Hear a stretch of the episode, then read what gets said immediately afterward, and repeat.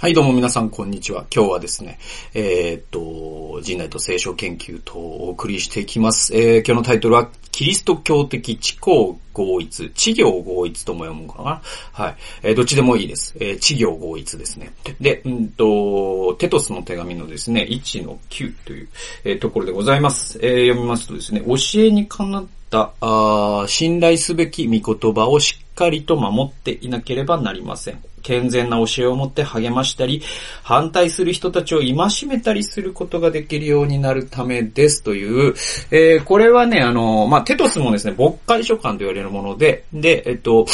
パウロはですね、クレタというところにですね、テトスを派遣するわけですね。で、その目的が記されてるんです、一緒にね。それは何かというと、もう長老と監督を任命するためだったんですね。で、あの、長老と監督ってね、まあ、あの、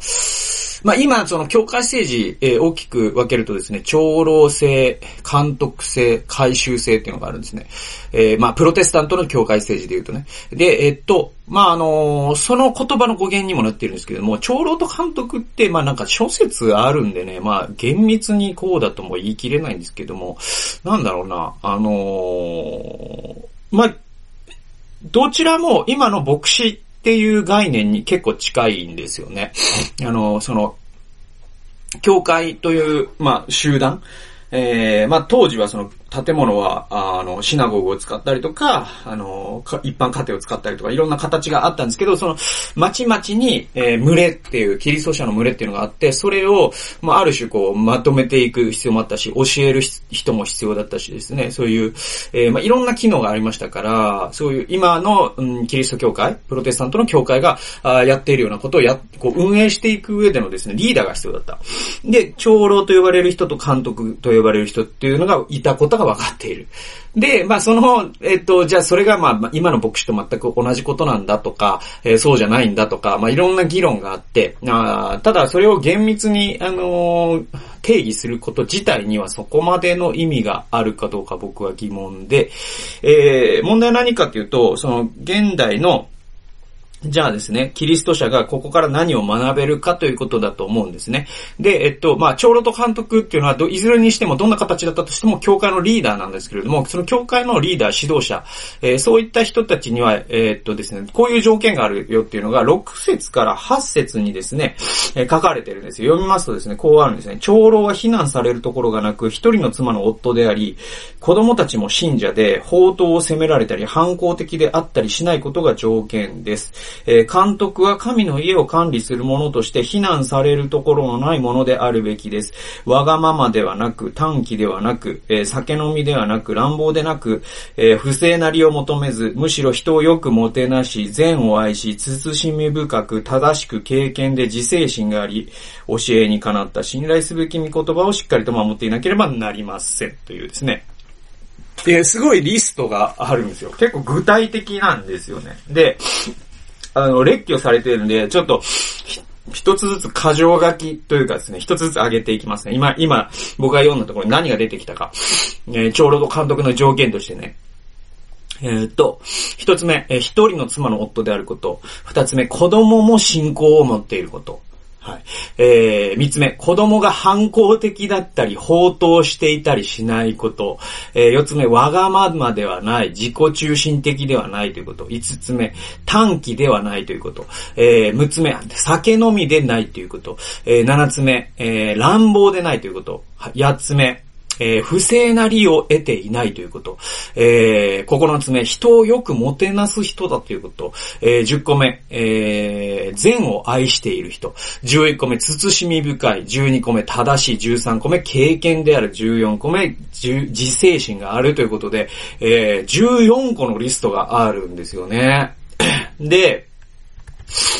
実はこれらの条件はすべてですね、生活態度に属してるんですね。はい。生活態度に属してるんですよ。その人の、そのプライベートな領域、家族、生活とかですね、その個人生活ですね。そういったところに関して言っていて、そしてしかも具体的な行動について言ってるんですよ。で、えっ、と、ここで知識などについては一切言及されてないんですね。えー、だからこの criteria の中に、まあ、今のね、その牧師の criteria って、その神学校を卒業して、 certify されて、按手礼受けてとかがあるんだけれども、えー、今の基準と相当違うんですよ。だって今って一番問題するのは知識じゃないですか。神学校を卒業して、えー、 certify されるっていうのが一番大事なことになってるからね。で、えっと、じゃあ面白いのはこの徹頭徹尾具体的行動、具体的生活態度が、えー、何のために必要かというと、反対するものを戒め、健全な教えで人々を励ますっていう、これまあもう、聖書のこの9節のそのままの御言葉ですけれども、えっと、反対するものを戒め、そして健全な教えで人々を励ますためにはさっきの14個の資質が必要なんだっていうのが、まあ、パウロの意見なんですよ。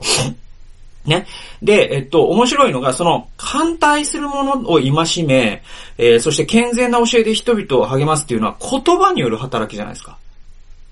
ね。だからパウロはその言葉による働き、戒め励ますという言葉による働きをするために14個の行動による指針というか、行動というクライテリアを設けていて、クライテリアっていうのが条件ということですね。採用条件か。ということです。はい。つまり、行動、生き方、生活態度といった具体的な行いがその言葉に重みを与えるのであって、その逆ではないことをパウロはよく知ってたんですよ。はい。えー、だからその人の、うんと、生き方方が本当にこう、経験で、えー、そして愛を持って人に接する、そして怒りっぽくないとかですね、えっ、と、子供がちゃんと、こうなんだろう、子供が、その親をどれぐらい尊敬しているかっていうのは、その親のね、えー、を、の一つの、まあ、あの、基準というか、もちろん子供が、親が完璧で子供が反抗することありますからね。ありますからね、言っておきますけど。だからそれはあんまり単純な因果応報で考えるのはおかしいんだけれども、でも一つの基準ではあるわけですよね。で、妻の、一人の妻の夫であるっていうのはその妻に対してジェントルに接してるかどうかとかね、えー、っていうこともありますよ。で、その、お酒飲みを飲みすぎない、えー、その、アンガーマネジメントができてないとかですね、えー、わがままで自己中心じゃないとか、全部生き方具体的な生活態度なんですよ。これらっていうのがあるときに、人のその言葉には重みが与えられるから、リーダーとしてふさわしいっていうのが、あパウロの意見なんですよ。これね、面白くて、だから、儒教ってですね、あの、江戸時代に日本で発達した授業っていうのが、えっとね、前半は朱子学、まあこれ詳しい説明はちょっとね、省きますけれども、前半、えっと、江戸時代で、えー、発達した儒教っていうのは朱子学っていうですね、流れなんですね。え朱子学っていうのはもう正当な授業なんですよ。え何かというと、エリート養成コースです。えー、っと、だから、あの、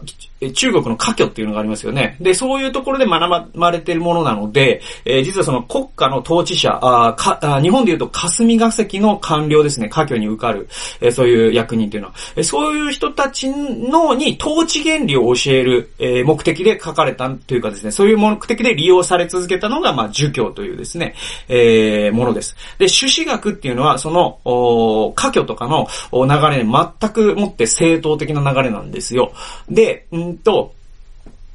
あのーそれがですね、江戸時代の前半になんで流行ったかというと、江戸、江戸、まあ、江戸幕府はですね、それを上手に利用することで、この日本における、その江戸の統治をですね、長引かせようと思ったんです。安定した政治を行うために中国から学ぼうとしたんです。ところがですね、後半、水戸学っていうのが出てくるんですね。で、水戸学っていうのが、えー、最終的に何に行き着くかというと、これが、実は、えー、そう、小華村塾です。はい。小華村塾ですよ。あのー、吉田松陰の。で、この吉田松陰の弟子たちが、江戸幕府をひっくり返して、無血革命、まあ、血は流れましたけれども、まあ、革命を起こして、クーデターを起こして、えー、そして、えー、明治維新ということを成し遂げていきますよね。はい。で、この吉田松陰が、えに広がった、その、もともとの水戸学っていうのは何かというと、実は、儒教で言うと、陽明学という、えー、ものをベースにしてるんですね。で、陽明学と朱子学っていうのを、えー、簡単にめっちゃくちゃ単純に、えー、分けると、どう、どう、分けるというか、その、その違いを述べるとどういうことになるかというと、朱子学っていうのは、とにかく知識が大事だって考えるんですね。正しいことを知っていることが大事だって考えるのが朱子学の流れです。はい。エリートの学問ですから。で、陽明学っていうのは、正しいことを知ってても意味がない。行わなかったら、そんな知識は全く意味がない。知行合一、知行合一っていうことを説いたのが陽明学なんですよ。知りて行わざるは、すなわち知らざるがごとしっていう有名な言葉があるんですけど、これ陽明学の教えなんですね。で、考えると、パウロはですね、パウロのキリスト教っていうのは朱子学的だったか、陽明学的だったかっていうのは明らかで、陽明学的だったんですよ。これってイエス様のですね、その、知って行うものは岩の上に家を建てた人、知って行わないものは砂の上に家を建てた人っていう言葉にも通じてくるんですね。だからこれってすごいとても大切な姿勢で、現代のキリスト教の数勢、まあそのプロテスタントもカトリックも全部合わせても、多分、えー、キリスト教、現代のキリスト教は、というのはすごくですね、朱子学的なんですよね。で、牧師がそういう神学校を出たことで certify されるっていうことも、えー、さることながら、多分キリスト者たちの多くは正しいしいことを知るということをすごく大事だよっていうふうに教えられます。なぜなら、救いというものも正しい知識によってもたらされるって教えられてますよね。でもですね、イエス様の言葉に立ち返ると、救いって実は行動と切り離せないはずなんですよ。はい。で、パウロはどちらかというと、陽明学的だったんですよね。はい。なので、えっと、このパウロの姿勢っていうのは現代にこそ非常に大事な指針になる、指針というかですね、えっと、心に刻まなければならない大切な、まあ、キリスト教的陽明学と言っていいほどのですね、このパウロのこの行動こそが言葉に重みを与えるんであって、言葉が、えー、なんだろう、その言葉が言葉として働いて人を変えるんではなくて、行動というものがあるからこそその言葉が人を変えるんだよっていう考え方ですね。えー、この考え方っていうのは、すごく、現代のキリスト教にこそ非常に必要だと思います。えかといって、これがですね、逆に触れて、その、要は、その、ブランコみたいなものなんで思想ってね、この陽明学側に触れすぎるとどうなるかというと、知識軽視みたいになっていって、ともすると反知性主義みたいになっていきます。で、反知性主義はまたもう一つの病気なので あの、こっちが高カリウム結晶だったら、こっちは低カリウム結晶ですので